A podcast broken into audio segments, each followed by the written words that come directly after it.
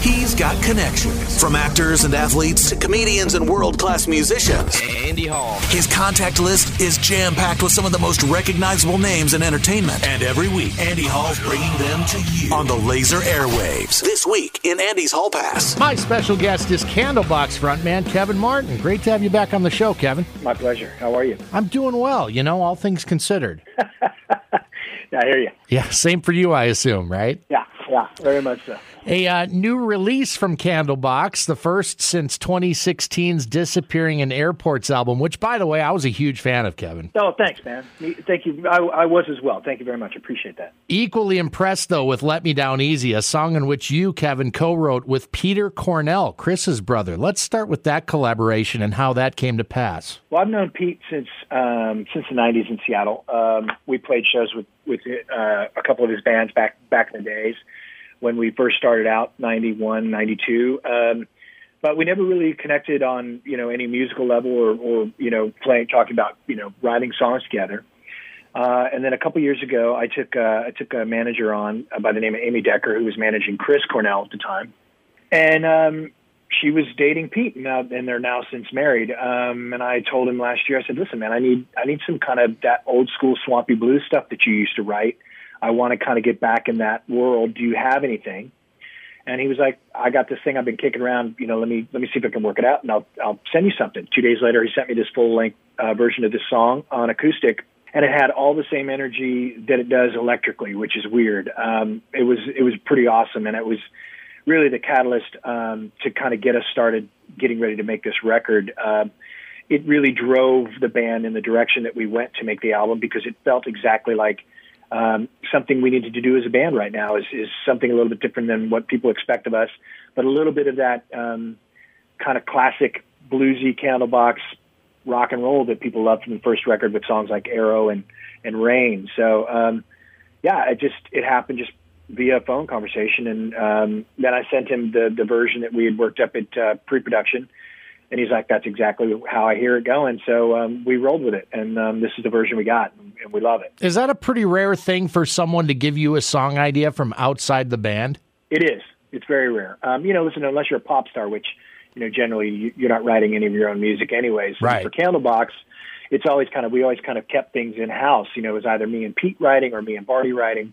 Uh, or later on in, uh, in in in when I was writing with Mike Leslie and uh, and Brian Quinn and stuff like that for the latter the latter records, uh, and I write a lot with Adam, my bass player. Um, but it's always kind of always been in house. I've never really written uh, outside of uh, outside of Candlebox. So, but I, you know, like I said, uh, I'd worked with Pete, or I'd never worked with him, but I've known him for so long, and I knew that what he could deliver was exactly what I wanted, um, and uh, and he certainly did. I love the way the song begins, that slide guitar, that sort of outlaw vocal. You sort of called it swampy, I guess was the word you used, and, and your vocal there almost like Tom Waits ish. Very cool.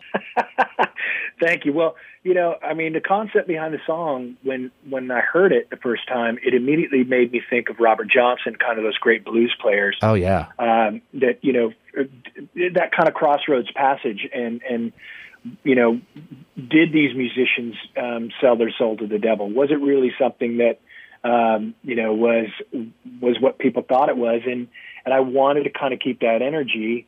And really, it's it's that's that intro lyric and, and, and melody I'm going for is kind of, you know, that's that inner monologue when you're when you're thinking to yourself, um, you know, "A- a- is this the right way, or is this a certain thing I should be doing right now, or is this something that's detrimental not only to me but to the people around me? Sure. Um, and I wanted it to feel that way. And I love Tom Waits, and I wish I was actually a baritone like that. But um, yeah, that's kind of what I was going for. Last time you and I spoke, one of the questions I asked you was why you're so open and honest about a song's meaning when so many other artists tend to prefer keeping that to themselves and allowing the listener to, you know, determine what it means to them. In terms of Let Me Down Easy, it feels like a tale of redemption or at least the hope of redemption. Exactly. Yeah, it, it's it's that point where, yeah, I think we all get to in our lives when you know whether it's if you believe in you know the, the pearly gates of heaven or what uh, or whatnot, um, that you know none of us really we know that the time's going to come, and none of us want to you know die a horrible death. We you, most of us dream of you know fall asleep and and you never wake up sort of thing, and and um, and uh, but I think that you know we're all sinners, and and uh, and and there's going to come a point where we are going to have to answer for what we've done, and that's what my concept behind the song was. Is is you know I I, I hope that it's. Uh, I hope that someone finds it in their heart to let me down easy rather than um, taking me out the hard way and and um, and fingers crossed. Yeah, right. So, what makes a great song in your mind? And I, I asked this question going back to something you alluded to a bit ago about how the initial treatment of this song that Peter sent you was on acoustic, and you were uh, amazed at how well it translated in that direction. Is that what makes a great song when you can strip something down that's meant for electric and it's still great acoustic, or how does that work for you? I would say so. I mean, I uh, I think that. Um, listen, there have been a lot of amazing songs that you know were never acoustic guitar never even you know entered into the mindset of the songwriter. But I think that the majority of the great songs out there that we go back to, if you're going back to the Beatles, you're going back to Neil Young, or you're going back to you know the Who or or, or Led Zeppelin or whatnot, uh, they all, or even you know, like I said, Robert Johnson and um, and some of those great blues albums that we all have, or Elvis Presley or Little Richard with the piano.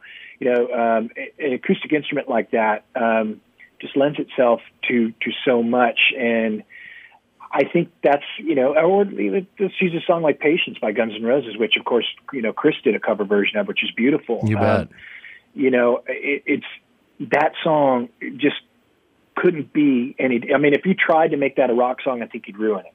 And um, and, and if you tried to throw drums and bass and you know just turn it up, you just would ruin that that song. Um, it, it it just stand alone by itself. That the instrumentation on that track just makes it so special and and I do believe that. I, I believe that if if you can play it acoustically and it still says the same thing, uh, that makes it a great song. Yeah, we're playing that rendition of Patience, and I'm a big fan of his rendition of Billie Jean, and he did Redemption Song and all these great songs yeah. that he kind of made his own. That was uh, that was the mo for Chris for sure. Yeah, yeah.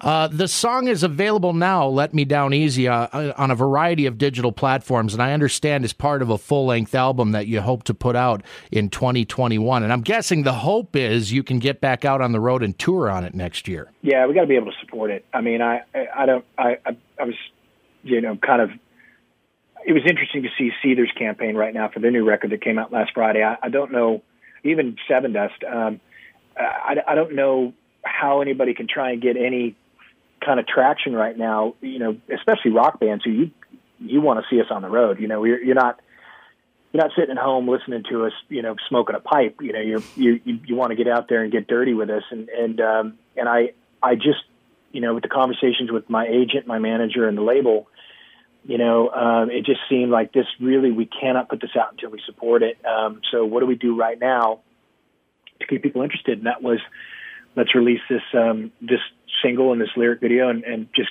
pique people's interest a little bit and, and hopefully it, it takes us uh, takes us someplace. We've already we've just seen that we're in the top twenty in Portugal MTV, which is interesting. That's cool. Um, yeah, so I mean, it's I guess somehow people have been waiting for something like this uh, musically, maybe not just from Candlebox, but I you know in general, I don't know. Here's the billion dollar question, and it may be a trillion dollar question considering the size of the economy. But when will it be okay to come out, do you suppose? What do you think is the right time? You know, I got to tell you, man, I'm, I'm a, I'm, I'm a firm believer in the mask and the vaccine. You know, um, I, you know, I was vaccinated when I was a kid from measles, mumps, and rubella, and you know, I think I turned out okay. I've, I've got a couple ticks, but other than that, I'm all right.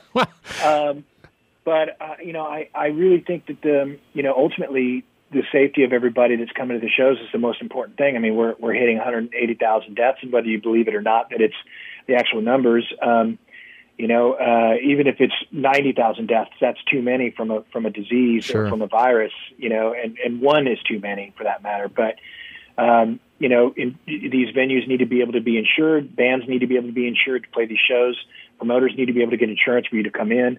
There's so much stuff that goes along. There's so much red tape that's attached to it, but it's ultimately for the protection of the fans that love the music and the bands that are playing it. And you know, I I, I have people in my life that are um, that are at risk of of dying from COVID. I've lost three friends this year from it so far, and. Mm.